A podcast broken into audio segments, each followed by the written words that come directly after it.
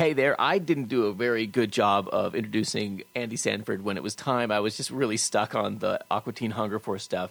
He was a recurring character on that animated series, and I was obsessed with it when I was in college. It was a long running, really crazy, super absurdist thing. I, I loved it. Super big cult following. Anyway, he was also on Conan. He's a nationally touring stand up comedian and he has an album out called Me the Whole Time, another one coming out and special coming out on July 24th. He's been written up many times as like Brooklyn's funniest and stuff like that. So that's who you're about to hear. All right, enjoy. Stand up comic, joke it up one time. Funny.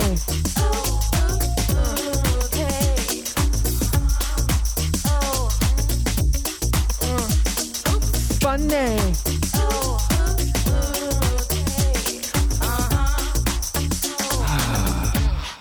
Come on. Let's talk about sex, baby. Let's talk about you and me.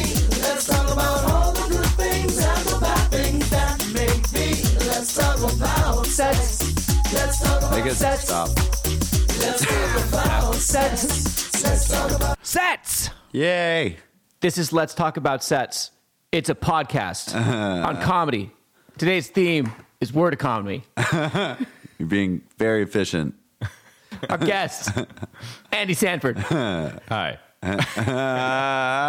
First clip, Jeff Caldwell. Let's have a, a seven minute episode. yeah, yeah, just the quickest. Yeah.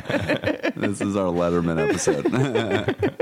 Oh Well, you fucked it up now. I, I know, Yeah, we're more of a it's- none of that was all extraneous. yeah. I'm sorry I ruined your process. Fine. We're not performing. All right, so our our first our first clip today is by Jeff Caldwell. It's his Letterman set from September 29th, 2006. Great to be here. I mean, really great to be here. I, uh, I used to have a real job. I used to be a civil engineer, but you know, people begin to talk after your third bridge falls down. They, they say, you know, it may not be just the drinking anymore. Guilty. You got me? Yeah. You're not mechanical enough to be an engineer when you use a screwdriver and you have to say lefty loosey, righty tight. yeah. I was not good with computers. I remain not good. Had to call up the tech support guy, get a little help. He starts asking me questions. What, what kind of operating system have you got there? Oh. um, electricity, I think.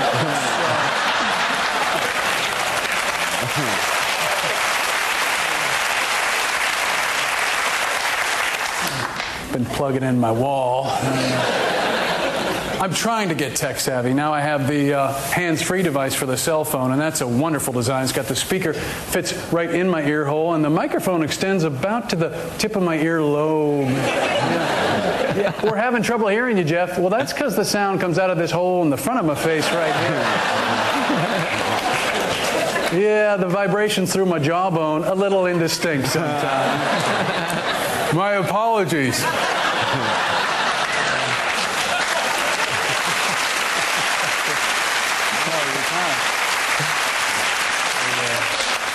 I tried to call information. It's not a person anymore. It's a computer trying to decipher what I say, and that technology not finished.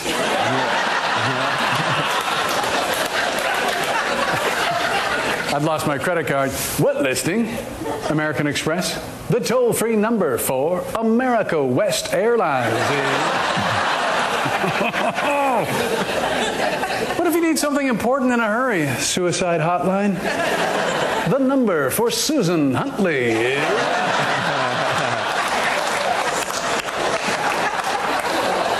Susan, you don't know me.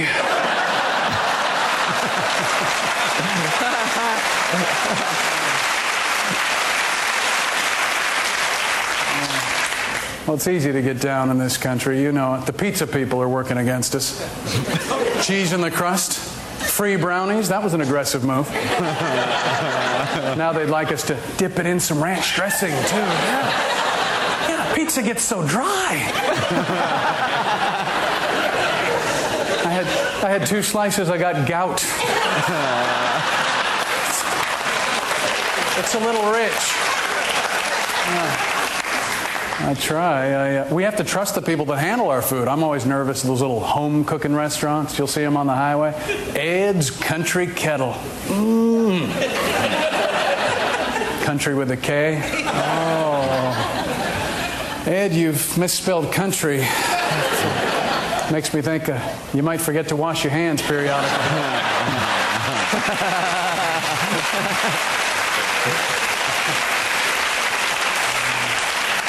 Makes me think I might get a little E. coli with a K.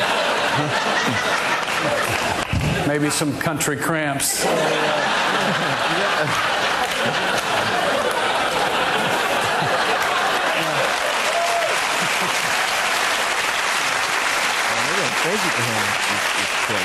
And, and there's no excuse for that now. In our stores right now, we have something called antibacterial soap. Yeah, I kind of thought that was understood as part of our contract with soap.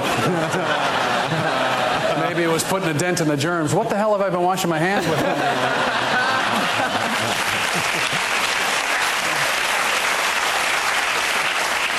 Bacteria neutral, virus friendly. I'd like a refund, please. I bought a lot of crap soap and I'm not happy about it. I do not have my receipts. We are going to need a manager. At, le- at least we have these wonderful medicines. You see them advertised on TV all the time. How about that sleeping pill where the glowing green butterfly comes into your room? now I need an anxiety pill.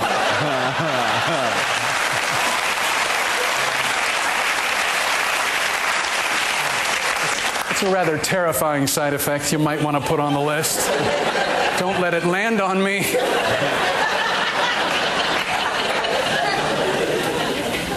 I like the people in the ad for the herpes medicine. They always seem to be kayaking.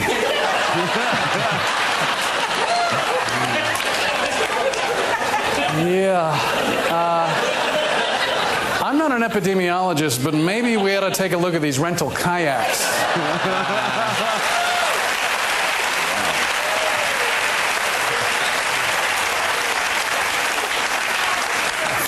Think I found the problem. Let's spray them out like we do bowling shoes, people. Oh, but they're so active. I'm not letting herpes keep me down. I'm rowing over the falls to end this discomfort. Susan Huntley? Yeah, I'm really doing it this time. That's incredible. Andy, why'd you pick this bit? It's one of my favorite late night sets. His word economy is so good. Like he does in that credit card bit when he's like, just the rhythm of that, or he's like, that technology not finished, and then Yeah. just him going, "Ha, ha," doing that little maniacal laugh is like a line. yeah. There are so many examples of that in this bit. Let's just start with defining what we mean when we say word economy. because it's mostly misconstrued. I've no, I misconstrued it myself. Yeah. actually, before you told me your definition. how I take it, and it might be a wider definition than most, but not just uh, saying the least or being, uh, you know, having the most brevity with getting the point across. I think it's like using your words economically, like use making sure everything you say has uh, a reason, everything you say is important to the pitch. Just no extraneous stuff, right.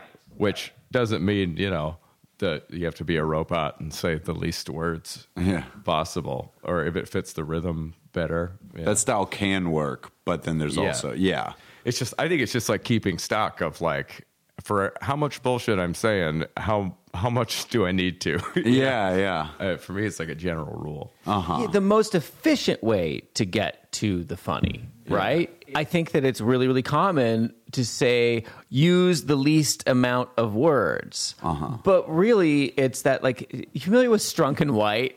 Uh, the the old like grammar book. It's a small book that like almost every. I had a bunch of grammar nerd friends and still do from college. And my closest friends were all we were all about grammar for some reason. Uh, I think I think it's like we, we wanted we wanted to deflect vagina. I think that was our goal. Uh, and they wrote this book. It was called The Elements of Style. And the number one thing they said over and over again was omit needless words.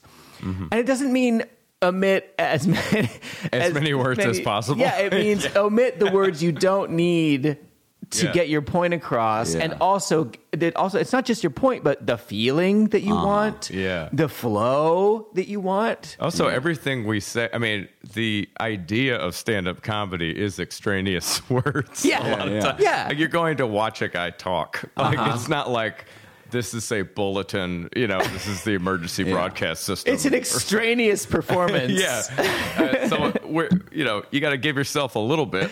it's a Yeah. needless they want performance to hear you talk. yeah it's It- not needed but it is but but within that that that that context there are uh, many things that you can say that don't serve the bit Yes. and and i don't think And detract from it. yeah Gary Gulman is an example of someone does those long, long bits, and they have perfect word economy. And so that's like building a plane. You need each piece of the plane. If you get extra pieces, it will weight a plane down. And then there's Yeah. Steven Wright, and he, that's like uh, a paper plane. It's just you just need one sheet of paper. So it's like if you, so it's just like very. It's like both things are great and wonderful, but you can't have too much or too little for uh, each uh, and still have it plane. fly and still have fly. Yeah. It's hard for me it to will hear. instead bomb It's hard for me to hear a metaphor involving Steven Wright and not think to myself, the simile is like a metaphor. Oh my goodness. why though do you think word economy is so critical I just always assume no one wants to hear my shit. Like as, uh, in life or whatever. Like if I'm going to say something or especially announce it to a room of people, I just have this overwhelming guilt to like make sense. you know what I mean? And it drives me nuts when a bit doesn't make sense. So like whatever that time frame is where you size up someone and how easy it is to listen to them, if they, you make it hard for them, if they have to pick out the funny, it just it's very exhausting to listen to. Yes. That attitude that you espoused where you go i i just assume people don't want to listen to my shit or something mm-hmm. something Yeah, like that right yeah. was that was that right Yeah, I see that's okay so i've heard that also with another fantastic word economist and that's mark normand mark normand also thinks that he's like Yeah. why would they want to listen to me Yeah. like what do i, I i'm not important why would i and well, I was, Mark and I see eye to eye on a lot of stuff. yeah. and that is so cool. Contrasting that is a blowhard Yeah. who thinks everything they have to say. Which comedy has. yeah. Yeah. that sort of humility, we'll call it that. That humility is. Uh, serves an, a really interesting purpose and makes you a better joke writer. yeah, I feel it. does. I think it's very much like a writer's perspective or something. Like I wrote for, I wrote funny articles and stuff all through high school and stuff like that. And what I liked about it was I'd write short pieces generally because I just end up trimming it down where I'm like, well, who, who you don't need to hear that. And I just feel like if you're presenting writing or if you're doing stand up comedy, there's this underlying tone of like, hey, this is worth hearing. This is better than your friend's conversation or whatever.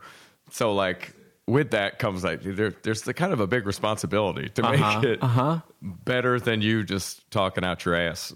Like uh, you know, like I'm doing right now. Let's go back to the bit a little bit.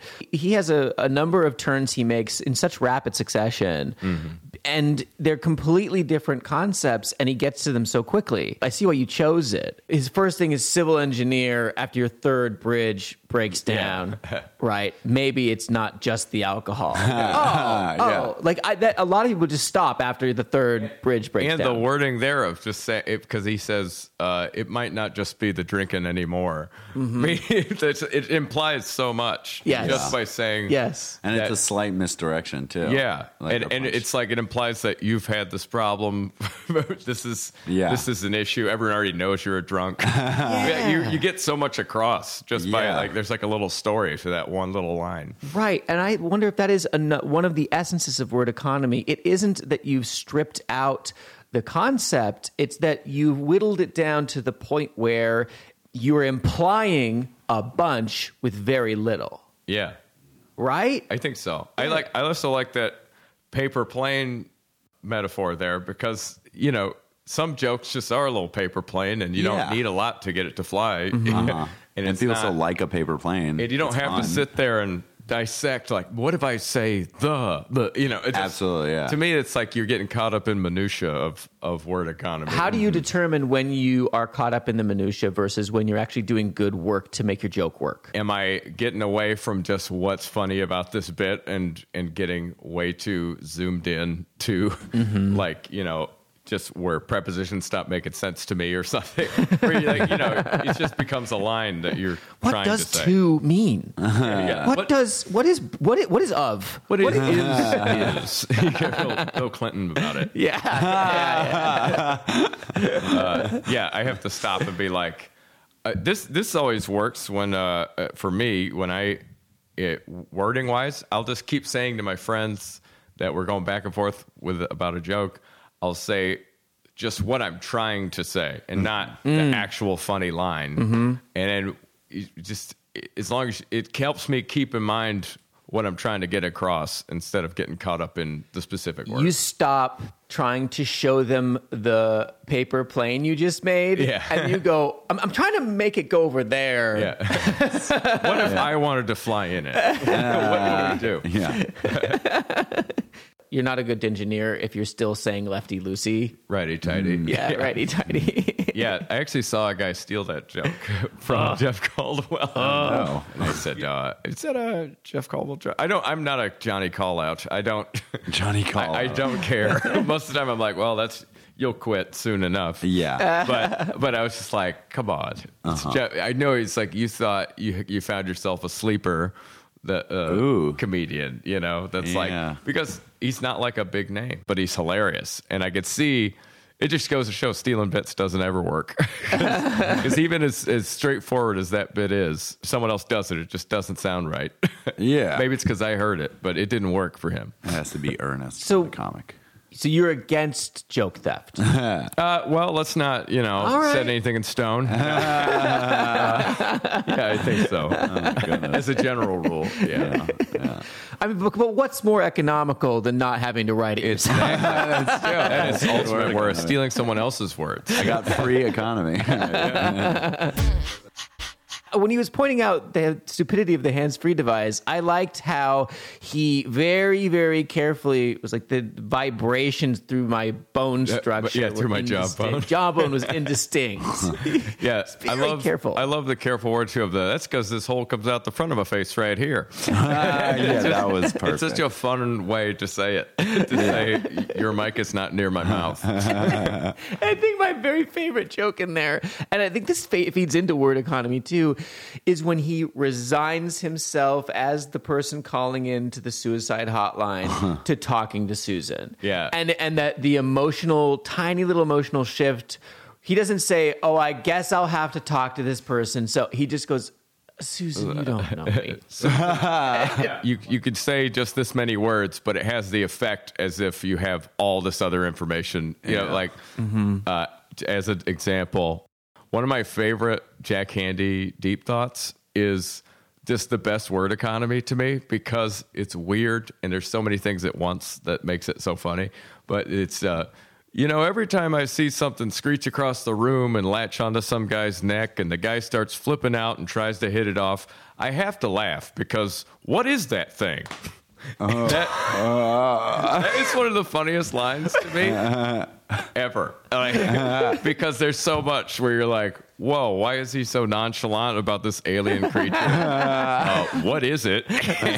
and like, there's just so much funny about it at once. funny. But I just have to laugh. yeah, yeah. what is that thing? but that's what Caldwell does, I think, well too. It's just like about the hands-free device. He just does a little act out where he talks out the side of his mouth and goes like, "My apologies," just two words, and it's so funny. the more I talk about it, the more I think about this. There's so many techniques to be economical with your words, and some of it are sounds you can make, facial expressions that you can show. It's like inflection economy or like tone economy as well. Yeah. Like Yeah. there's just certain ways to sell things that are economic, but they might extend a word almost. you could have a whole part to a bit that is literally no words and like regan does a brian regan does a great bit about uh, the if reading makes you smart. How come they put the title of the book at the top of every page? Yeah, yeah, love and, it. Uh. and he gets it gets to a part where he says I, they don't do that in movies, and before he actually gets to the movie he's watching or anything like that, he just looks up. He just looks confused, like he's watching a movie. He makes like a confused face, and then he looks up and goes, "Oh," oh, oh, oh, okay." and, and nods his head like, "Oh, okay, okay, okay." But he doesn't say anything, and that itself is like two minutes of laughing. Just Yes. him looking confused and looking up at the top of the screen and going, "Oh, oh okay, okay, okay." Uh. and, and then and then he cuts. He lets all that laughter die out, and then then does the bit where he, he says, uh, "Okay, Planet of the Apes." Okay, I was seeing all these apes, and I was thinking, "What is going on?" It's a planet of them. Okay, if the whole planet is of apes, that explains these apes. that is Which so funny. every line of that is funny to me. I get the apprehension in comics, yeah, where they don't want to feel like they're reciting lines, and I don't want to feel like that either, because then you get that feeling where you're in your head, but you're saying your jokes, and it just doesn't feel connected. Yeah. But like instead of reciting lines, like I just think of it as this is the best way I've found to say what I'm trying to say. It, I can't just wing it because then I, I know comics that do that, or they say one thing the perfect way one night and it kills, and then they say it slightly different because they feel like they're making it fresh for themselves, but really they're just kind of ruining the rhythm that they did it in. yes. How do you avoid that for you? I just have to think of it like that, where I think like this isn't lines that I'm reciting. This is the most concise way I've found to get the bit across, and then I just stay try to remember the premise of the bit that I'm really saying. Like when I in my Conan set, I ran that so many times, or you know, had to make so many tapes that I of course know what the jokes mean, but they did lose a little. Yeah, like I kind of lost what what I thought was funny about them, and I didn't do that set for two weeks, and then I found out I was doing Conan, and I went and ran it, and it was still wired in my head, word wise. I wasn't gonna fuck up on what the right thing to say was, but I definitely remembered and got to tell them with more feeling because I remembered why they were funny. How did you remember that they were funny? Like I, I like I get to the point where I'm like, eh, so fast. It's Yeah. so I and I feel like a child. I'm like I'm like just just do the do your job. I, I just stopped thinking in terms of what I titled a joke or what say, oh yeah, you know, my car bit or whatever. Yeah. But I just try to think of the actual premise of the joke. It helps me remember it. Like I don't feel like I'm saying lines. I feel like I'm just saying the most efficient thing to say to get what I think is funny about it uh-huh. across. you know? Let's just make sure I understand it. So you you'll you'll back up away from the joke and you'll go you'll say to yourself, okay, what was this original idea? while I'm performing it, while I'm saying the lines, I just keep in mind like this. These aren't just meaningless words. Uh-huh. These are mm-hmm. the best way I found to say this. So, just these people have never heard this before. So, Yeah. if you get bored of your jokes, I could see it getting. You know, you feel like you're reciting it because you don't actually want to do them that bad. So you've you've got it down, you've whittled it down, you've got it to this concise way of saying it. You get to the point where you've said enough times you're bored of the joke. At that point, do you push yourself to do it anyway, or do you do you let it go for a while? No, I let it go unless I, you know, uh, this is a job. You do have a job to do. If I'm headlining and I need to do this chunk, and there's a little joke that maybe I'm just over saying, I still think it's a good joke, most likely. So it doesn't really bother me to have to perform that joke. It's just not my favorite thing. Yeah. yeah. Yeah, Which that's is- what I said. Like I, I feel like I'm being a child. wimps. It's not my favorite thing right now. So is that what a lot of late night sets happen to be? Just because of the, the like they they can't be use certain words and stuff, and a lot of times prepping for them may lead Yeah. to you being like, well, these aren't my favorite jokes, but these are a good estimation. Uh, of who I think you get excited enough at the prospect of putting together a, a late Yeah. night set on its own. Yeah. And it, it's also fun to, you know, bring back an old joke Dust for off the a sake classic. of uh, a good set, you know? what is the relationship between word economy and rhythm to you? Whether it's word economy or wording or whatever, I think finding that wording, I- can't know the rhythm of what I'm saying unless I find that wording because otherwise it'll keep changing. You'll settle on wording. You'll go, okay, I got this. This is the most efficient way to communicate this idea mm-hmm. and deliver this punchline. And then after that, that's when you'll start working on the rhythm, or is it just it's an iterative process? I think it's just they're kind of interconnected Yeah. for me. Also, I'm always looking for. I'm a laugh horror for sure. So, I mean, that's why.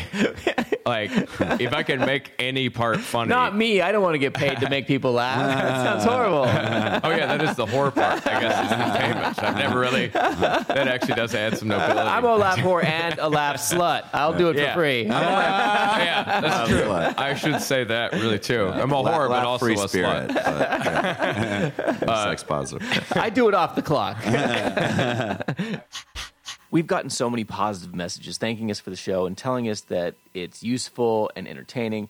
And let me tell you, when I'm marathon editing and everyone else is out having fun in New York or getting on stage, those messages help. I can't respond to them all, but I read them all, so thank you. And also to our Patreon donors, fucking thank you. You don't owe us shit, and your generosity is awesome. And if anybody else wants to show us gratitude financially, you can do that through Patreon. That's patreon.com forward slash let's talk about sets.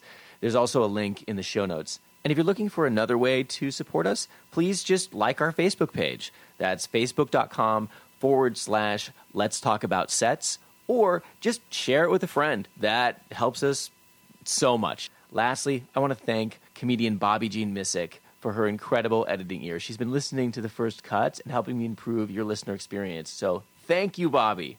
Back to the show. The whole point of a setup is the information they have to know to get the joke. If I can make that funny and accomplish them getting the info, then obviously I'm doing that.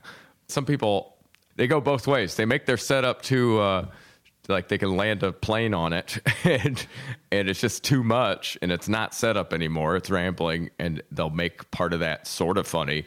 But to me it's like there's an art to having the bare minimum of information they need to know you know that's not funny but also if you can make that real short and then make it a joke like uh, this dumb abortion joke i have where i say i used to live uh, right next door to an abortion clinic and now you're thinking oh andy that sounds pretty convenient. Uh, that gets a little that gets a laugh. And then when i know it also it kind of adds confidence in the rest of your because the next line I know the actual joke of it's going to work better because that's just a little setup laugh. And the joke itself is just uh, there, there's a downside uh, not everything's gl- you know glitters is gold just uh, revel in uh, how stupid that is.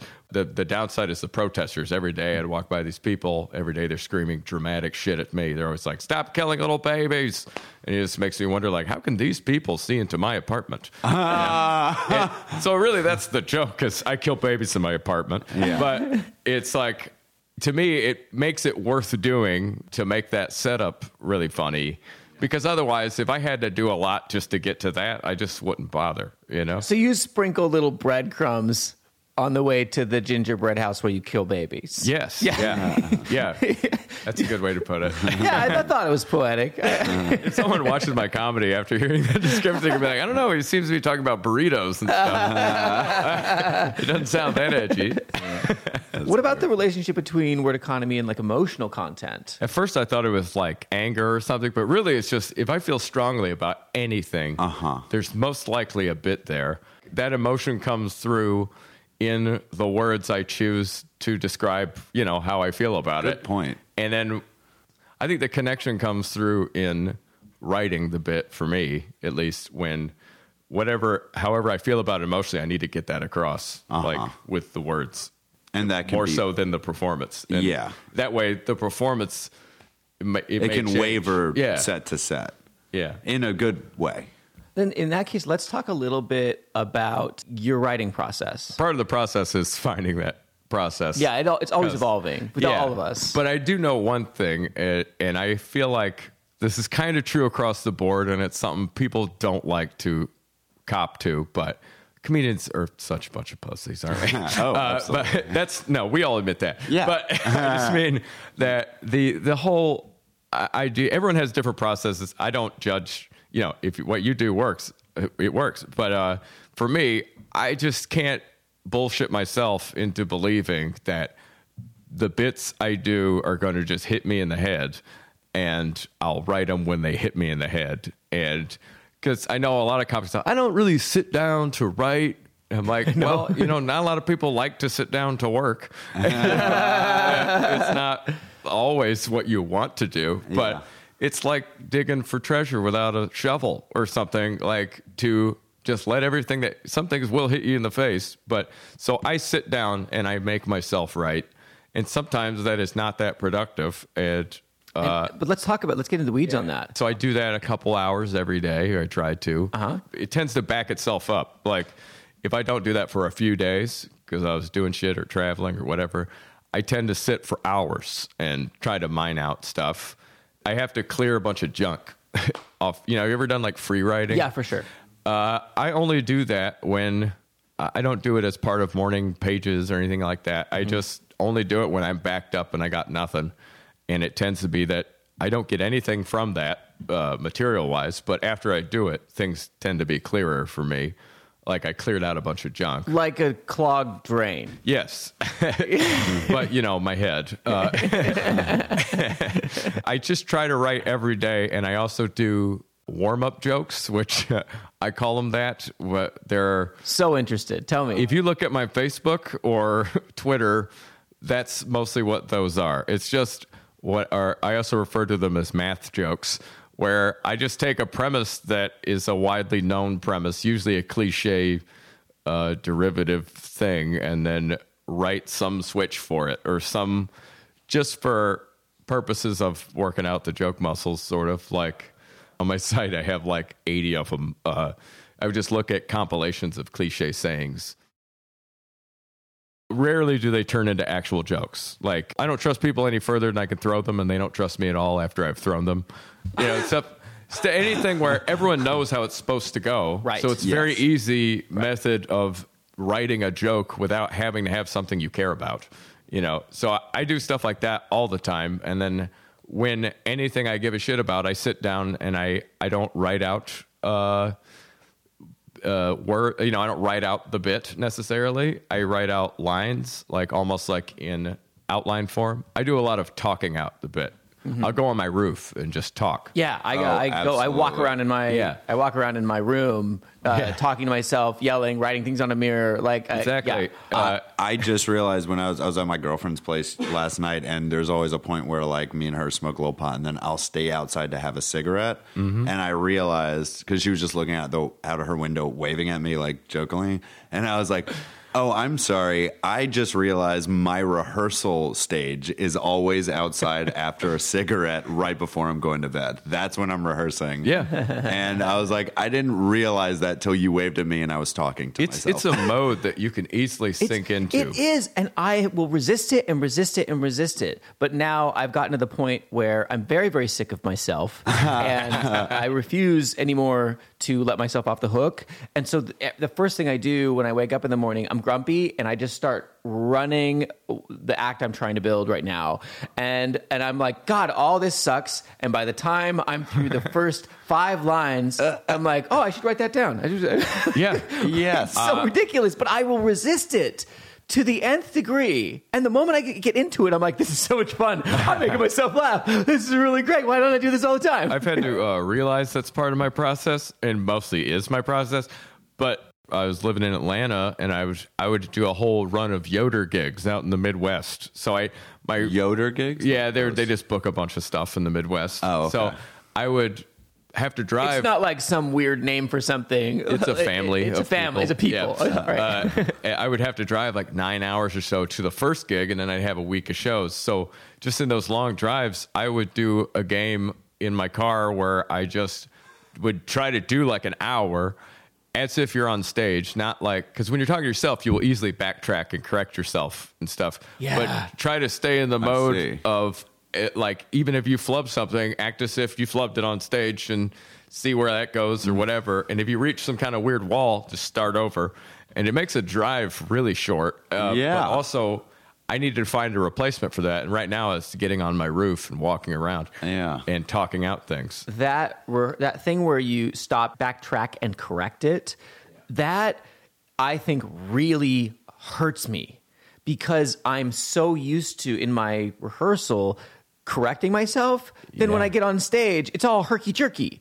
Yeah. because I haven't been practicing. you know you can't do that. Yeah. But you stop and have that inclination or something. Right. Oh, I didn't say that right. So let's start again. Yeah. You can't do that on stage. And they don't know what you But I'm practicing doing it as the uh, like it's they say per- perfect practice makes perfect. Yeah. and I'm uh, imperfectly practicing, so I get on stage, uh, uh, uh, uh, so frustrating, and I realize I'm doing it to myself. I only realized this recently. Yeah, I've always done that. I think it's it's it says something if it's a natural thing for you, if it naturally helps you do it.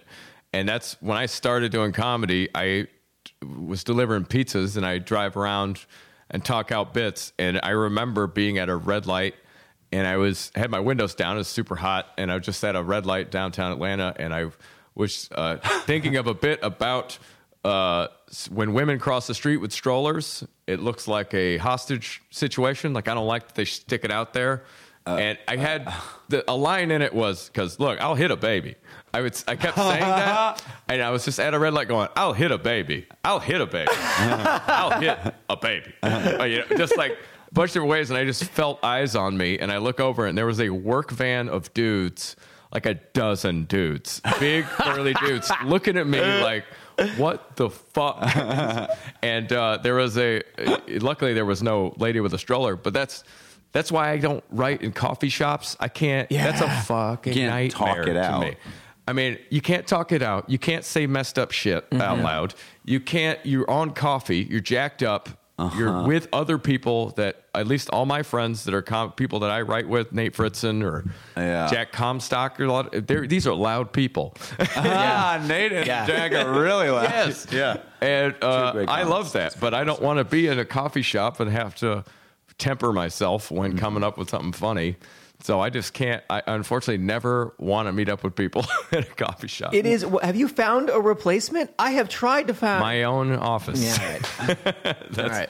I just make my basement my little office space, and then mm-hmm. I, no one gives a shit what I say in there. Right, right, right, right, right. And and that is so important to I think for me Yeah. anyway, the writing process because it's like it's so verbal. It's this is verbal. It's very verbal. And and so to not be able to to be in a coffee shop and I'm going to sit there, it becomes so mathematical, not funny uh, when I'm writing there. Whereas when I'm walking around in my in my room and I'm making myself laugh and I'm, Yeah. I'm doing faces in the mirror and stupid shit like and that. you're killing two birds as far as how you're going to say it. You know, Yeah. Like, and that's that's usually when I what I do write down in my little writing process. It's usually I like yellow legal pad for a long bit, and I know it's a big bit with a lot.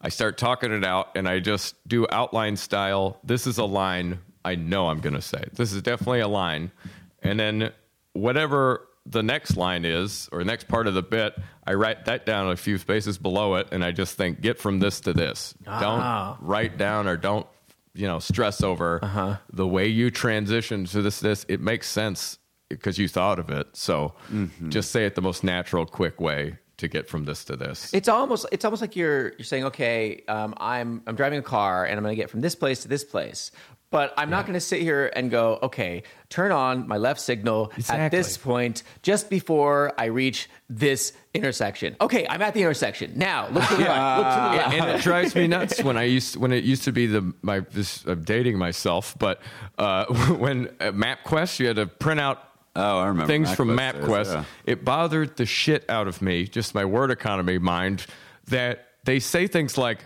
oh, "Get off on this exit." Now you're on the exit. Drive the 200 feet of the exit. It's like, yeah, yeah. It's presumed when you get off on an exit that you're, You are get, you're on that fucking ex- exiting. So, like, My favorite one is continue. yeah, 'cause- oh, I'm just gonna quit. yeah, It's gonna give up. Now, can, Go can- hungry. Uh, next step, Continue continue, 200 miles. Continue, continuing. Yeah, that all that extraneous shit. Just you get away from the destination. so Let's talk about editing. yeah, Let's go the other direction. Mm-hmm. All right. So you got you, we've talked about your writing process. What about how you're determining almost like a like a computer programmer debugging? How do you determine piece by piece what it doesn't what you don't need? Yeah, what are you listening for when you're editing? Well, I do. My editing also happens a lot while I'm writing too. I just really tried to hone in on knowing how an audience reacts to things just over experience of years or whatever. When I try shit out on stage, I have a pretty laid out blueprint and I mess around within that and I have fun because it unfortunately it doesn't ever work if you're not having fun. I don't write on stage so much. I do. A, I try out little things, and it's usually that you know there's like another line that I didn't think would be in the bit, but or uh, you know I have to come to terms with this is just not coming across how I hoped and drop it. I have no problem dropping material or letting go of a bit. I just sometimes the clay's not so good and just fucking throw it away uh, because you'll write another bit. But if you Like- cut apart, are you careful to only cut one thing at a time so you know? Like with troubleshooting, if you if you change too many things at once because you're being impatient, then you don't know. Well, that's where I think I, a little more arty side comes in for me because I do chop several things at a time if mm-hmm. I realize all at once that all these things won't work. I try to like look at it objectively and be like, no, this is don't get attached, don't get. Good example that uh, I have this bit that I've newer bit that I'm doing about the term basket case that where it came from and stuff, uh, which is a fucked up. I did not know, but it's about amputee quadruple amputees in World War One that would be carried around Okay. in a basket. Wow. But I I did this. Uh, it goes to this act out right that is a lot of fun, but. Uh, and I get to a point where I talk about who was the dickhead in World War One that coined that term. Yeah. And I would say it would jump into that dickhead and go, "Oh, great, we got another fucking basket case coming in." Ugh. And I'd say, "Jesus Christ, man, he's got ears," you know, and that always works, right? So then I thought, and I said, you know, and then I add the line of. You don't got to bust his balls. That's all he's got left. Well, I think is funny. Yeah, comedians think it on paper it is funny and it's a great little bow on it or something. In Yeah. real life, uh, I had to come to terms with as funny as I find it. Uh, it's killing the end of my joke because people gain the sympathy for a Too fake much. Yeah. amputee, and it's just picturing the balls and everything. They're not like us, where they immediately are going straight to the joke of it Yeah. yeah. they're real emotional people that first think of a man's balls being chopped off that already doesn't have any limbs. Yeah. Oh, so right. like goodness. it just killed it. So I just had to, you know, drop that. Oh. And it doesn't bother me to do that because Yeah. I want the end result. I'm not in, you know, concerned with people knowing how clever I can be. I see what you mean by that. It's great. Oh, God, It's that great. does suck. Saying goodbye to a hilarious It, tag. it really does. And I had a whole other thing where I was like, well, surely there. I, I oh yeah, I had a line that I had to drop immediately. That Uh-huh. was, I was doing the guy in the basket, and I was saying it's like. Jesus, man, I already got to rely on wicker, and uh, I look like the most gruesome picnic ever. oh no. and these are things that comics will laugh at. yeah. It's- Yeah. I, there was um, uh, there's this guy named Brooklyn Mike, and he had like some quote to my friend. He's like, "You never want to be the mic killer." Whereas means like you never oh. want to be playing to just the comics, and if you are killing in comic rooms, then you might fall victim to that, and then go up in front of real crowds, and people be like, "You're terrifying as a human." it's funny to watch someone deal with a real crowd for the first time. You got to connect with them in some way. You can't just be talking to them like they're the other dudes that do this. yeah, absolutely. It's so important. And I do mean dudes. so many dudes. There's too many dudes. So part of your part of your editing process is just uh, eventually giving up. Well, And, being willing and be- to. being willing to uh, kill your baby. Uh, Yes. right, and to say, Oh, yeah. I'll kill a Since, baby. you, since you'll, you'll punch one, you're- you'll, you'll hit a baby, and if it dies, Yeah. you're fine with it. Yes. Uh, so being willing to, and that's like a that's a literary, uh, uh, that's common in like literary circles. So they'll say you have to be willing to kill your baby. Like you love this thing you wrote, but if it doesn't work or it doesn't serve, you need to be able to. And I let think it, it, goes back to that attitude of like, is are you ju- are you bringing something to people that's worth listening to, or are you just jacking off? Because that line, as funny as it is, the ball balls line, I would just be jacking off. Yeah, I it's feel. masturbatory. yeah, it's uh-huh. really because that's the kind of porn you're into. Quadruple amputee, about to get your balls cut off. Yeah, that's the other thing. I didn't want to. I wanted. I was not ready to touch on a personal thing, and I saw it going there. Come on. Let's talk about sex. Let's introduce Andy. Yes, let's do it. Yeah. So grew up in Atlanta, right? Yeah. It's a good comedy city. And at what point did you say, okay, I'm ready for New York? After about four and a half, five years in Atlanta. Were you already doing road work and stuff? Yeah. When I started in like 2007 or so, I came up with a lot of really funny people.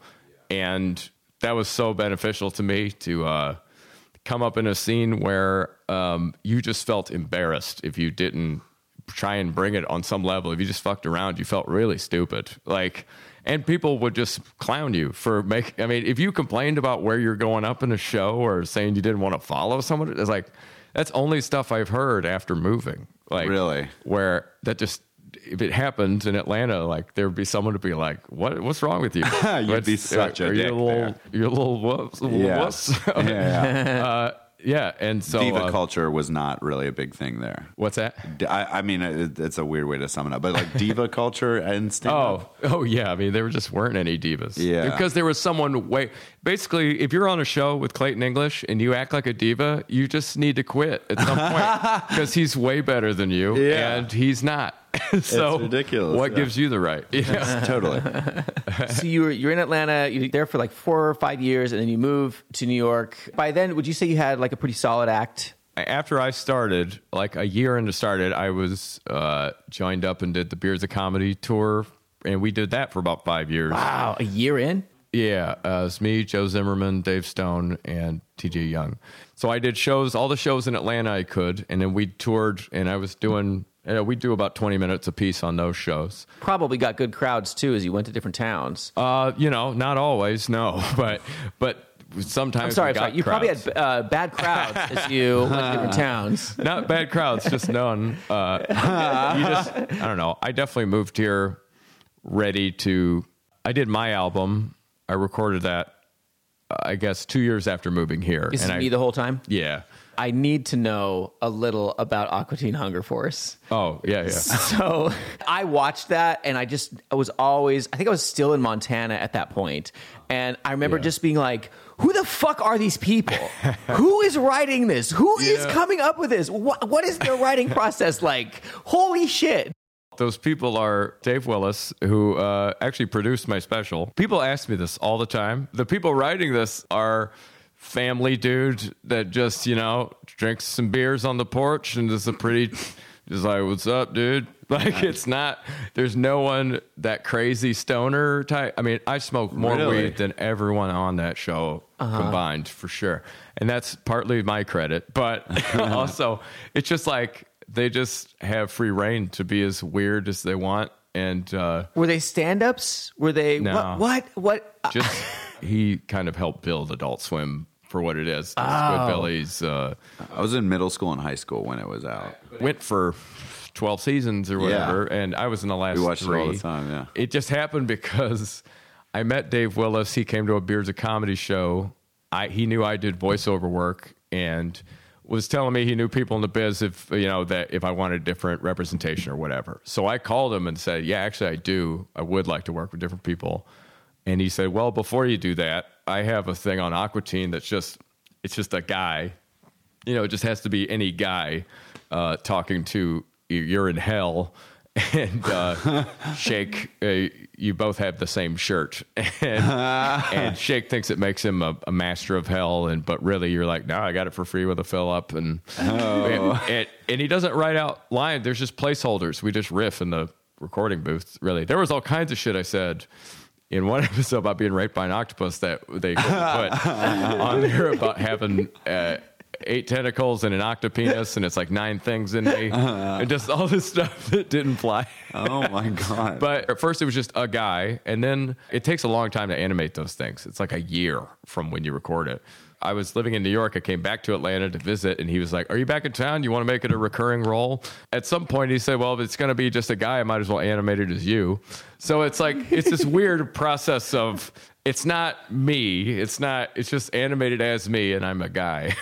It was just so out of nowhere and so inventive. it's a fun and so- credit to have. God, yeah, right. that is a cool credit. Uh, I, I when I saw, it, I was like, "What? no, yeah!" Yeah, because I, I, I, I was so into that when I was in college. I, I smoked weed and watched that stuff, and God, that shit made me laugh so hard. And I was like, I get to talk to somebody who was a part of it. yeah, well, when I did it, it, he started changing the name every year for the last several seasons.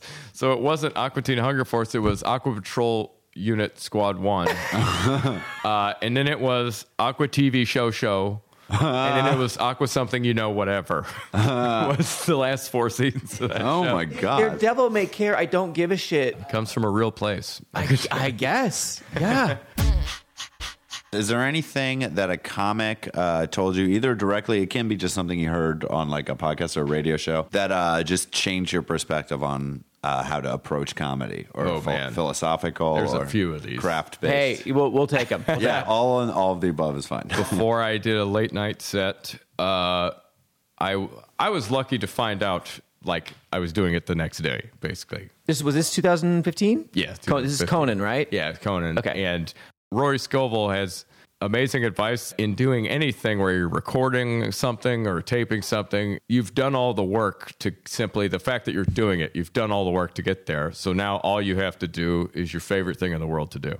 oh wow, I love that. Sometimes you can get real bogged up in like, you know, not fucking up Yeah. something, and then just forget that like, no, this is the thing you've been immersed in for years and years. So all you literally have to do is go have fun doing it, and and that is you doing your best. all So- you've got to do is the thing you like to do the most. Yeah. essentially. that's so cool. I've already done the work. This is and I get to I love getting to say that like to I don't care I don't know if it affects them as much as it did me but it doesn't matter to me like uh, before Martin Urbano uh, did uh, Kimmel I got to tell it and before Love that set. my buddy Rob Hayes did uh, Tonight Show I you know these are things Rob doesn't need to hear Rob's got it covered he's fine but I just as a friend it's just fun to impart that at the right time or Kenny sure. Kenny DeForest before he mm-hmm. did Seth Meyers I was like let me get to tell you what someone told me. you know, Yeah. it's, That it's is a lot of fun. cool. That's great. What's the next one? Other one, I credit to Mike Kaplan. It's such a Mike Kaplan thing to say, but it's just a very true thing. Comics who are green try to be blue to seem less yellow. That's amazing. So comics that are new to the game, Yeah. they think that being gross or being edgy or being brash in some way that's uncharacteristically not them. yeah. They think that that makes them look like they have confidence, but it, they do that because they're scared. so, That's so- and also in color theory, uh, you know, Yeah. green and blue make yellow. so That is a. I love. Man, he's like Dr. Seuss. he's He is a fucking little so Dr. good. Seuss. He's like a wizard. I guess I've known him about 10 years now. He'll run down a bit, you know, like he will uh, do every possible pun on the way while you're talking. I love sitting down and I just have to be reminded of it. I did his podcast once and on Twitter, I, I spell my name with ampersands. Yes. Because I have two ands in my name. Yeah. So I, I, but he'll just, it's always, he'll go, hello, ampersandy Samper Samford. Like, oh yeah, buckle up. I'm talking to Mike. Yeah. When there's a rowdy crowd, don't fight them. Don't talk over them. You will not win. They get indignant. It just does not accomplish anything you want to accomplish. So always pull back and either brings them to you to listen or you find out that this is an exercise in uh, fortitude where, where you'll just have to fucking take it because to fight over them never works. To get louder than them never works. Sometimes you just got to babysit or like pull back, make them realize what they're not hearing, let the crowd kind of have some infighting to uh, establish that they want they're here to see a show. And even though you can't do jokes maybe on a night like that, it, every set does make you stronger in some way, whether you realize that at the time or not. Yeah. Or you're just more experienced so you understand how to deal with it better. Yeah. So I get, yeah. I agree with I just saw that happen the other night and I was like, I brought that up to a comic. Comic goes, Oh shit. Yeah, I've never tried it. And I go, Oh, people should know this. Yeah. people should know to pull back. Uh, and if, oh, to impart my own one, let your act speak for itself. just letting people know how funny you are, which happens in New York a lot. Uh, People visit too, and they, they, I don't know if it's an insecure thing or whatever, but they need you to know that even if they are funny, they need you to know they're funny before you see them on stage or anything. yeah. There's a difference between I enjoy being funny and making people laugh and laughing at what other people are saying. And I need you to have respect for my sense of humor. it's a pretty big difference between Yeah. the two. Yeah. Or like, I'm a big deal. I'm kind of a big deal. You should know at least the level of deal I am. Yeah. It's like, all right, Uh, well, let's let's see. I don't think your delometer is calibrated appropriately. I'm sorry. You're kind of talking to me like I'm not a big deal. I just have to ask, what's up with that? Oh my god. Can't you read BFD on my shirt? It's just so much more fun to be under the radar until people go, oh shit, I guess. I will say this: it's fun for you to be under the radar when you know you don't belong there. But having uh, come up uh, through these open mics in New York, it's not that fun to be under the radar when you're like, I belong completely, not a blip on anybody's Well, I guess I should correct. It's it's fun to be on the radar, knowing that you're working above it, Absolutely. working toward being above it. I'm nobody, and I, bel I that's appropriate. Come on. Let's talk about sex. Speaking of big fucking deals, let's listen to Andy. I'd love to listen to some of your material. Cool. All right. All right. So this is at uh, the Secret Loft Show here in New York. I know I would eat healthy. That's hard. It's expensive, and secondly, I don't want to eat that shit. you know? I want good stuff. I, I don't even understand health food. I, I was in the store the other day. I was in the health food section, just you know, passing through, and I saw this this box. It said gluten-free, dairy-free, pizza-flavored mac and cheese. Yes, finally. Oh, the long wait is over. So yeah, if you love macaroni and cheese, but you hate pasta and dairy, and you'd like your mac and cheese to taste like a different food entirely, there's some out there for you. That's that's great. I'm just curious, like, when do you admit to yourself that maybe you don't want macaroni and cheese? That ain't it. That's that's twice removed. Like you're taking the only two elements of mac and cheese, gluten and dairy. That's basically a synonym for macaroni and cheese. you're taking that, and then you're replacing it with something. I don't know what. and then you're flavoring that like pizza, which is just another food that's mostly gluten and dairy. That is not a meal. That's a riddle. That's uh, That's a great bit. Yeah. to be able to get away with saying you hate pasta and dairy, and then later also say gluten and dairy is a synonym for macaroni and cheese. Mm-hmm. You're kind, it's a similar joke, but spaced out with two different angles. You know, with good with the wording right, you get a lot more out Well, of you it. you you you give them a thinker, right? You Right. could have been had less word economy right there easily. You said, but you hate pasta and dairy, which are da da da da da da. Yeah, da. if I wanted Instead, you just explain. shut up and waited, which is great word economy. You're like, let them Yeah. think it through. Let them Yeah. that that's a thinker for a second, and then you can keep going. Yeah, hook, line, and thinkers. I like to call them. I like that a lot. I just like saying that. I love that laugh the most. Is is going oh like the, the I figured it out. You kind of hit him over the head a little bit and wait. Uh-huh. I have one right now that's just um, it's it's super super simple. But I finally just tagged on this last thing because I was just like, ah, so a few people need it. It's so simple. I'm explaining polyamory, and I just go, hey, here's an easy way to explain it. You know monogamy, right? Mono, one. Poly means many. Amorous, herpes. and then and then I wait, and then and then I go. Many herpes, but then they, people really laugh at that, but restatement. that's that's funny. I think for a different reason. For you, you get the same effect of. I'm sure you get mono one, poly many, Amorous. amorous, Herpes. herpes. I'm sure you get a laugh right Yes, there, right? yes, yes. And then to me, it's that's what's funny to me is to reiterate when you didn't necessarily need to. but that's not bad word economy there. That's getting another laugh out of out of like it's like you're saying, "Do you get it?" It's, it's like I don't know if funny. you saw Sarah Silverman's uh, roast of James Franco, but she's talking about Natasha Leggero, Leggero and she calls her a Chihuahua because she's uh, teeny tiny and filled with Mexican DNA, and people are laughing really hard. And she's like, "Just to reiterate, I mean, she is filled to the brim with the ejaculate of Mexican men." Yeah. and just like from guzzling come as well. And then it's just like this weird reiteration.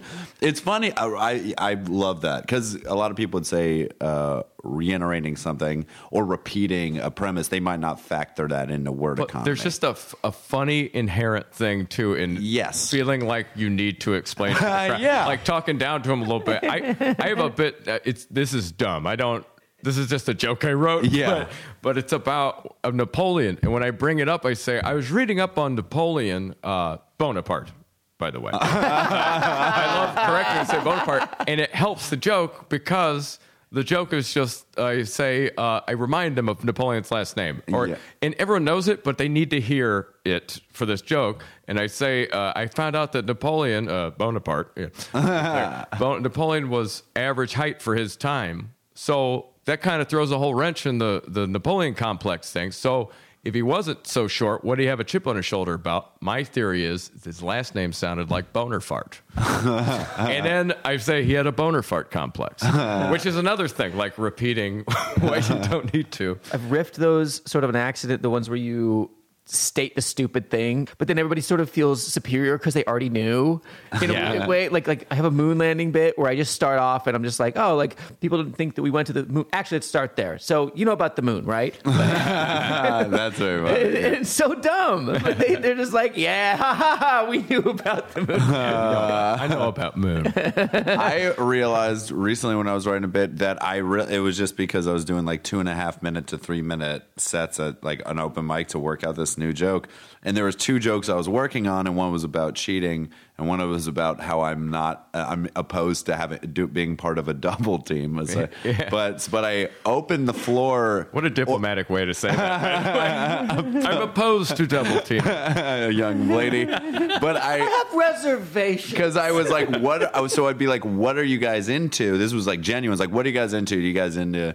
uh, uh, getting cheated on or having sex with someone with your best friend there to help? And um, and then I just realized, oh, this is fu- people are laughing at this. This is just gonna become part of the joke. Yeah. And then I would reiterate it. By like I'm saying, betrayed by the one you love most in the world, or having an orgasm with your best friend high fiving you, like just like keep. And then it was like, which one of those is your favorite thing? Like, and just like making it a specific question they have to answer, Yeah, Joe Zimmerman. and they don't want to. Oh, really? Yeah, he goes. He'll. Oh God, it's it's so funny because he'll. He used to do this at the beginning of beard shows too. We'd always have him go out first and bullshit around, and he's very good at saying.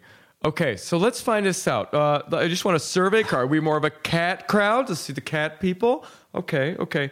Dog people, where you at? Okay. All right. Now, uh, who don't we like? Who doesn't like black people? Come on, guys. Let's not Suckering them in. any of those things where you're directing a very uncomfortable question or something that clearly only you thought of. Yeah. Like in your case, where it's like, I don't think about double teaming. yeah. That's why the audience is. Suckering them into a yeah. question they don't want to answer is very funny. I really, I'm not even sure why I like it so much, but I really like the line where you say, "When do you finally admit to yourself that you don't want mac and cheese?" that was my favorite. I think part. that's another thing where it's that question, that little question sums up of, you know, I you could go a different route, say the same thing, which I'm trying to say is why all this extraneous shit? you create a dumb consumer, and then and then ask Yeah. them a question they should be asking themselves. Yeah, with any opinion that shoots down something somebody might love or care for, Yeah. it's just so much easier to be in a place of I'm not saying I know everything or that this is mm. definitely stupid. I'm just saying it makes me think at what point like yeah. why you know and it's just a You're more of a neutral to it, but you friendly are place to be from. I like that. That's a really good point. That you can avoid being quite so divisive by not going right at it and going, going. That's dumb. I'm telling you, it's dumb. Don't you think it's dumb now? I find that in life, it's easier to just if you need someone to understand your point, it's it's very important that you tell you let them know you don't think they're crazy for Yeah. thinking what they think. Right. It's like I'm not concerned with how wrong you are or how dumb you think my bit is. I'm just trying to do my bit as me. you know, and so it's easier for me to. And I don't have a lot of political things, but sometimes I do want to make a point, and it is that silly where I have a that Mike Kaplan actually gave me a perfect line for. Uh, I had a bit about how the magic bullet, you know, the blender. Yes. Magic, I was like, it did just, it truly does bother me that uh, the phrase magic bullet is from the Kennedy assassination. That's how we know it as a phrase. That's why it's a marketing thing. And it's so fucked up to just go like, yeah, it's kind of shaped like a bullet, chop shit up like magic. It's a magic bullet. and it's a blender. And, and I was thinking, I was trying to think of the perfect example because I did not want to make some Holocaust joke or say like I have an oven called this. But I was telling Mike Kev, I was like, I'm trying to think of a of an item that's so benign and for no reason has a fucked up name. and he gave me the it's like if I had a uh, egg beater and called it the Auschwitz. and I say, but it fluffs eggs with genocidal efficiency. I don't know why- but, but that you know, I'm making a point of I do hate that advertising does that. but Yeah. It's it's so much easier to just come up with a silly example like that than For to sure. go, let me tell you what's fucked up about advertising, man. You know, Yeah. and, and be they're putting fluoride in the water, man. You know, like. Come on. Let's talk about sex. This is Ellen DeGeneres. It's from her 1986 Johnny Carson. Thank you. Hi. Good. You feeling good? Yeah. Me too. Feel great. I've been keeping in shape lately, you know. You have to. I'm getting older. I'm 27. People say, you don't look 27. You look like you're about 23. I'm lucky because that runs in my family. My grandmother is 97. She looks about 93. Have a little nephew who's four, doesn't even look like he's born yet. Tiny embryo of a thing. That's great. That fitness thing runs in my family, though, I think. My grandmother started walking five miles a day when she was 60. She's 97 today, and we don't know where the hell she is.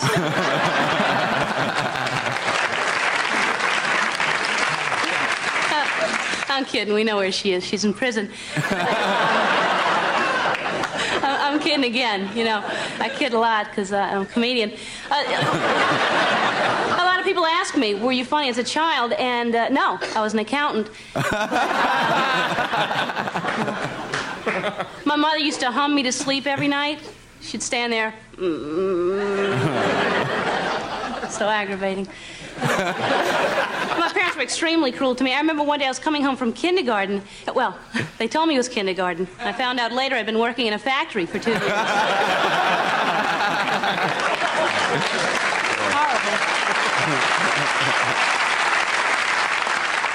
Thank you, thank you. Yeah. We used to, we used to, uh, my dad, when I was about four or five years old, he walks up to me before Christmas one day and he says, Ellen, what would you like for Christmas? I said, Gosh, Dad, I'd like a little dolly. Christmas Day, he wheels in this tremendous heavy metal thing. no, Dad, that's not what I mean. You ever try to dress, dress one of those things? They're impossible. Just- We had fire drills around the house so that in case of a fire, we each had a special duty. Like my father had to grab the pets, my mother grabbed the jewelry, my brother ran out to get help. They told me to try to save the washer and dryer. So, good thing I had that dolly. Because they're heavy. But I used to wander around the woods when I was a kid because my parents would put me there, and I'd, uh, I'd find petrified wood, and I'd think to myself, what could have scared these trees so badly? Maybe a dinosaur lifting his leg. I guess that was scary. For a tree. I'm always thinking about these things because to me life is very precious. It's very special. We're here for such a short time that everything on this earth should have a reason, should have a beneficial purpose. And I feel like everything does, except for fleas. Know? fleas do nothing at all beneficial. I always thought at times like this when we can't figure it out for ourselves, Wouldn't it be great if we could just pick up the phone and call up God and ask Him these things? Just pick up the phone and call up God. Yeah, hi, God. This is Ellen. Ellen. Degenerous. Degenerous. Wh- wh- What's so funny?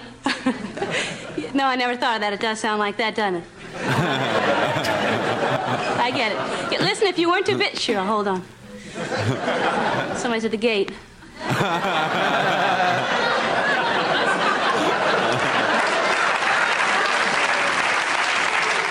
Onward, Christian soldiers. Mar- yeah, just sing along to your tape. That's- it's, it's not a tape. They're good. they're great. Yeah. Listen, there are certain things on this earth I just don't understand why they're here. No, not Charo. but there are certain things like uh, insects. No, bees are great. The honey, that's clever. Yeah, I was thinking more about fleas. They seem to have no benefit.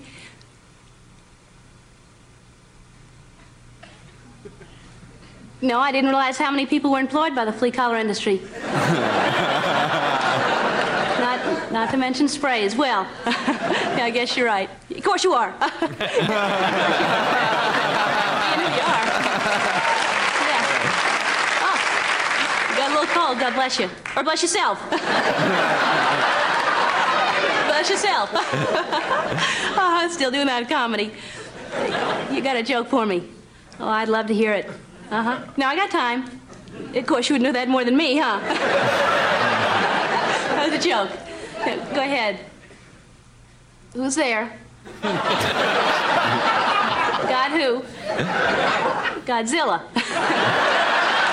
oh, incredibly funny. Huh? Yeah. yeah. And another one, sure. Uh, who's there?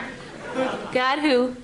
Got a dime. oh! no, I don't have time for another one. No. Uh, to get to, so I gotta go. How about that? God who? Gotta go? Cute? Stupid. All righty. It was good talking to you too. And I'll see. I'll talk to you later. Thank you very much. oh uh, Ellen's great. She is so good. I love her because hers are like kind of little quick one liners, but they have so much like personality to them. And she makes the most out of it. She almost has these lines where it's like, like my mother used to hum me to sleep and then she makes a noise.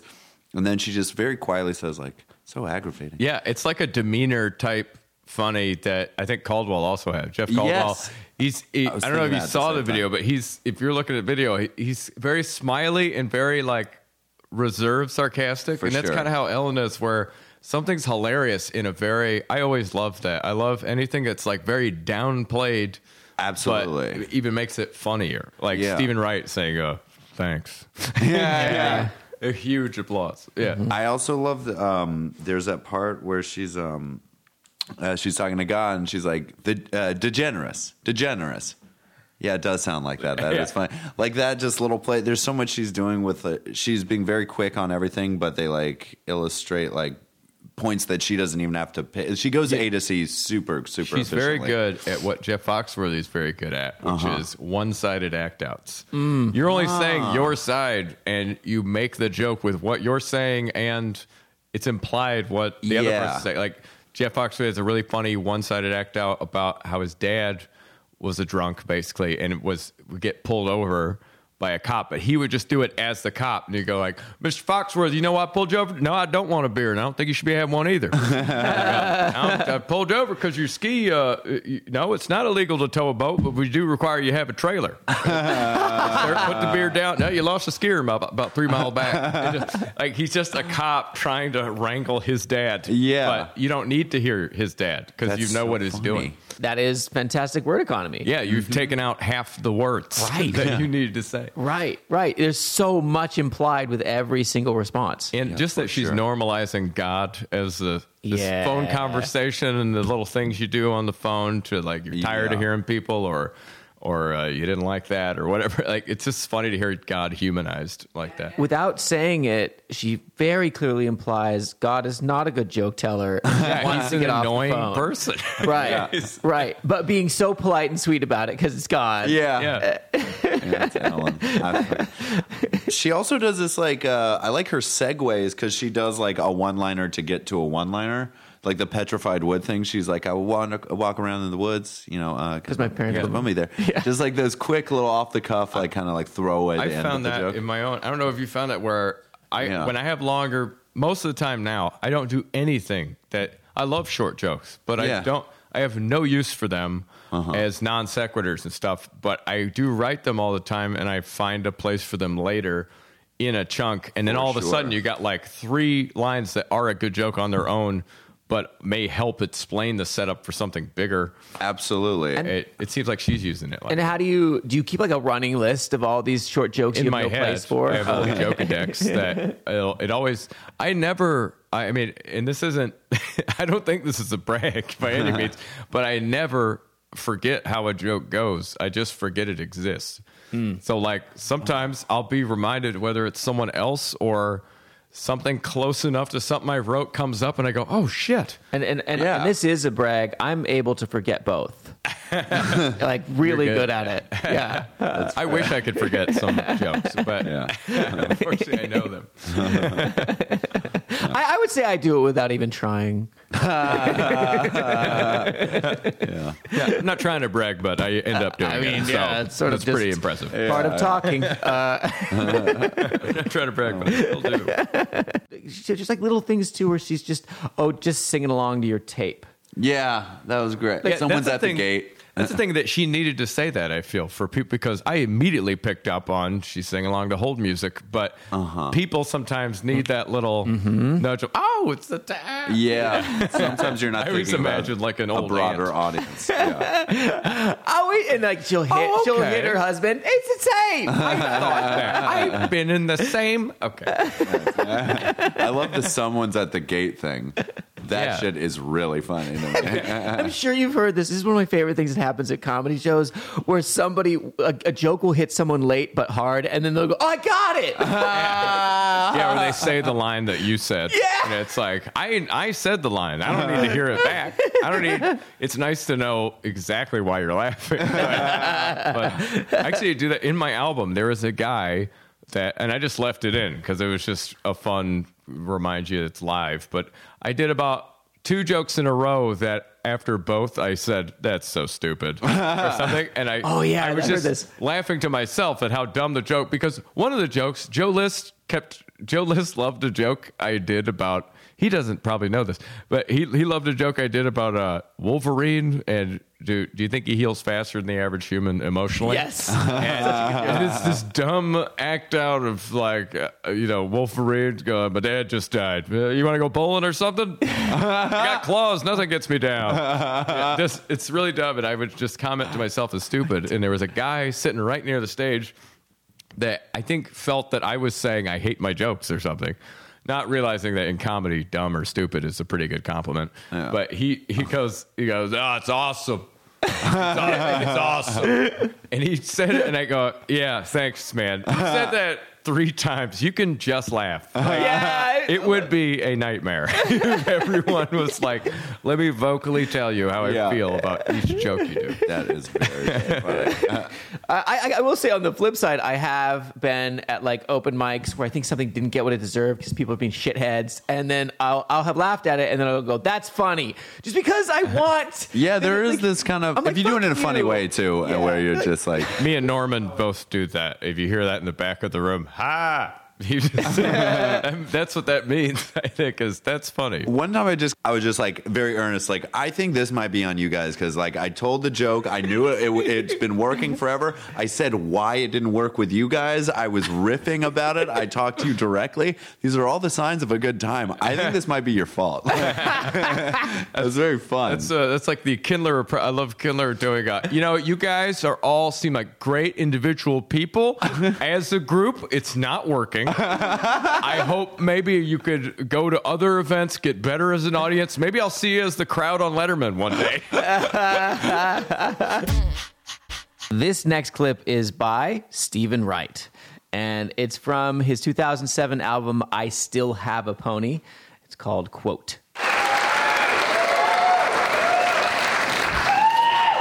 Thanks. When I was a little kid, I wish the first words I ever said was the word quote, so right before I died, I could say unquote.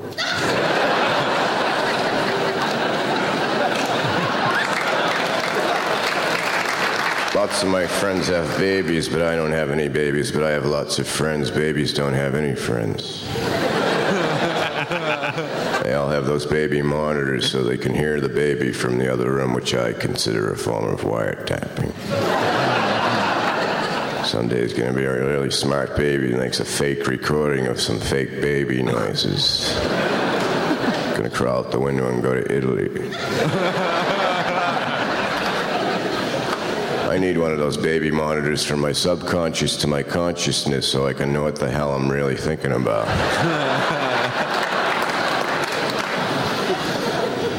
Sometimes I talk to myself fluently in languages I'm unfamiliar with. Just to screw with my subconscious. It's a good thing a lot of people speak foreign languages, otherwise, those people would have no one to talk to.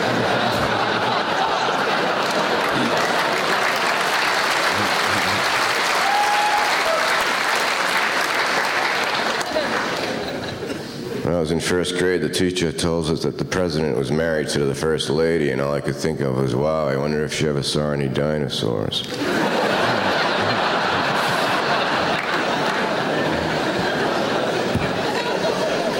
She told us about Michelangelo and the Sistine Chapel, and that day I went home. I was laying at the top of my bunk bed looking at the ceiling, and I'm thinking, why not?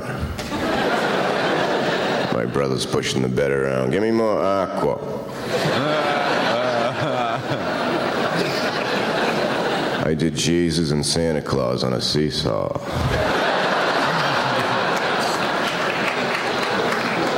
I had Jesus on the low end, even though he weighed less.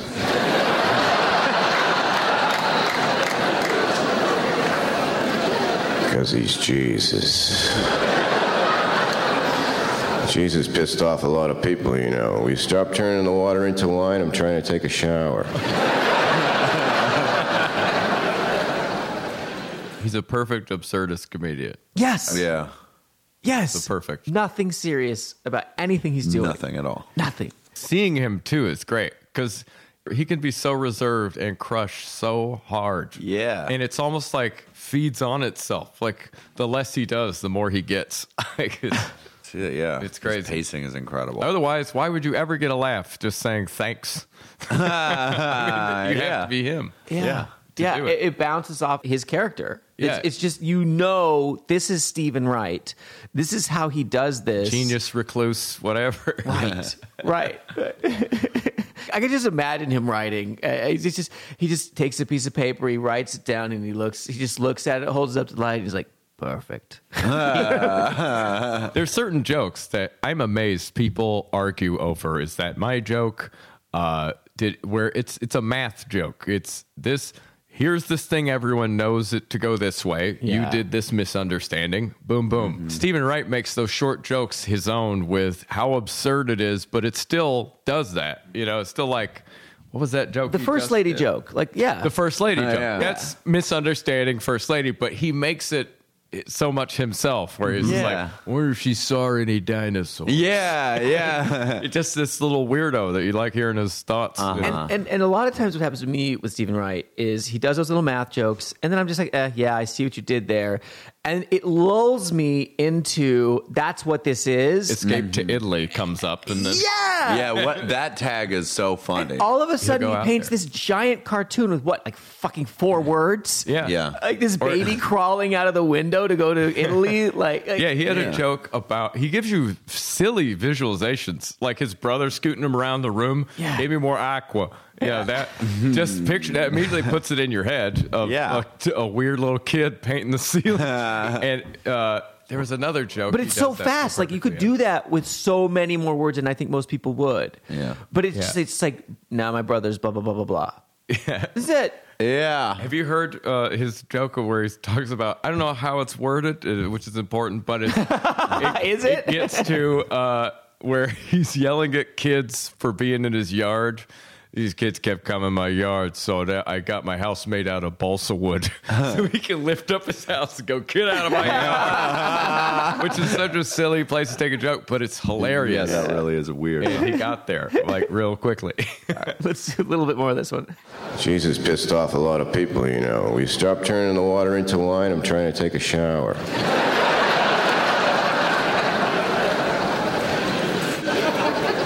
What did Jesus ever do for Santa Claus on his birthday?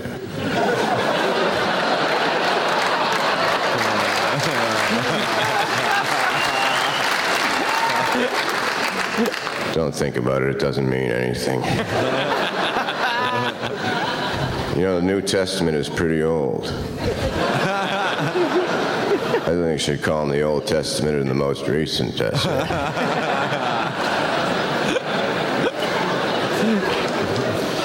You know, when I look at a star, it may not even be there anymore because it takes so long for the light to get from there to here. Maybe gone. It just looks like it's still there.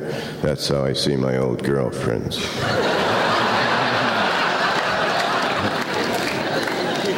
Imagine if light bulbs work like that. I thought I told you to shut that light off.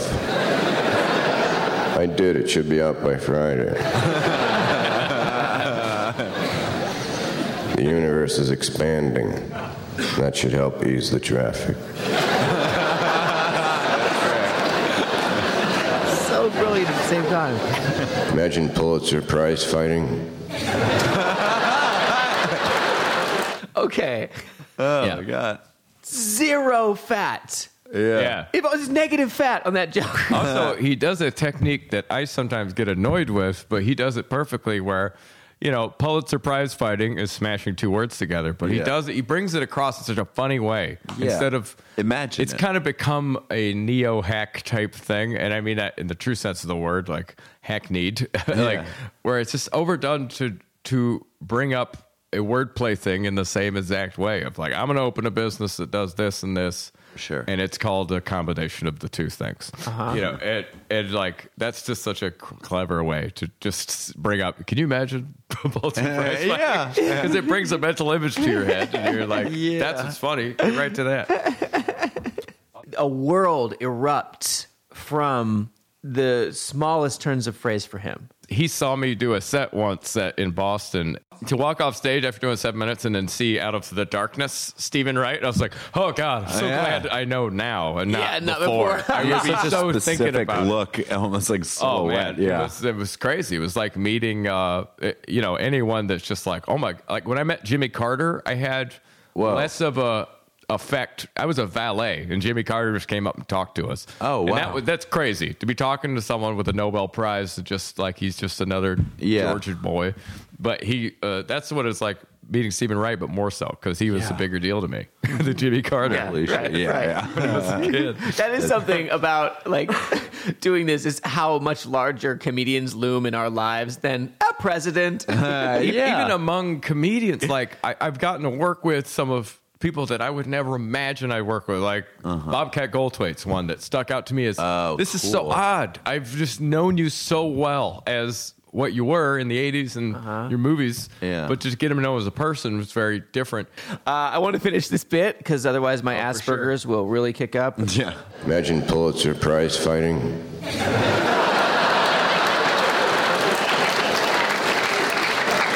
See two writers beating the shit out of each other. Imagine how weird phones would look if your mouth was nowhere near your ears.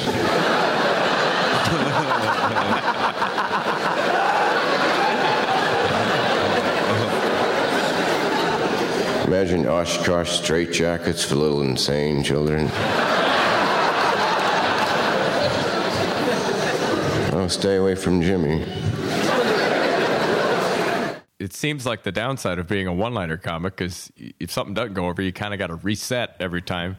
But with Steven Wright, there's just something about it where if you don't find something as hilarious, it just kind of brushes off. It's just another weird thought he had. And you're already stuck in his imagination. It's like Mitch Hedberg. It's like Yeah. the one the one liner. It's like I'm more you're playing in the space that he creates for you. Yes. Yeah, we're not having a conversation where we relate to each other or Yeah. we faux relate. Yeah, Yeah, yeah, We're in not your doing world that. right now. It's not watching like Carlin or Louis or Jefferies or something where it's like this is my opinion on the world. It's just like this is what I think about all day. It- getting, uh, yeah, it's interesting to be in his head for a bit. For you know? sure.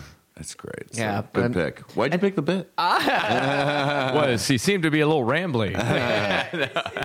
but yeah, he's the essence of word of comedy Yeah. to me. For real. because not only does is he got great brevity, gets the word uh, the joke across well, but just in his lack of emotion or lack of uh, energy, you get he gets more out of it. That's, that's just the ultimate. That's anti. You know everything you're supposed to believe. For sure.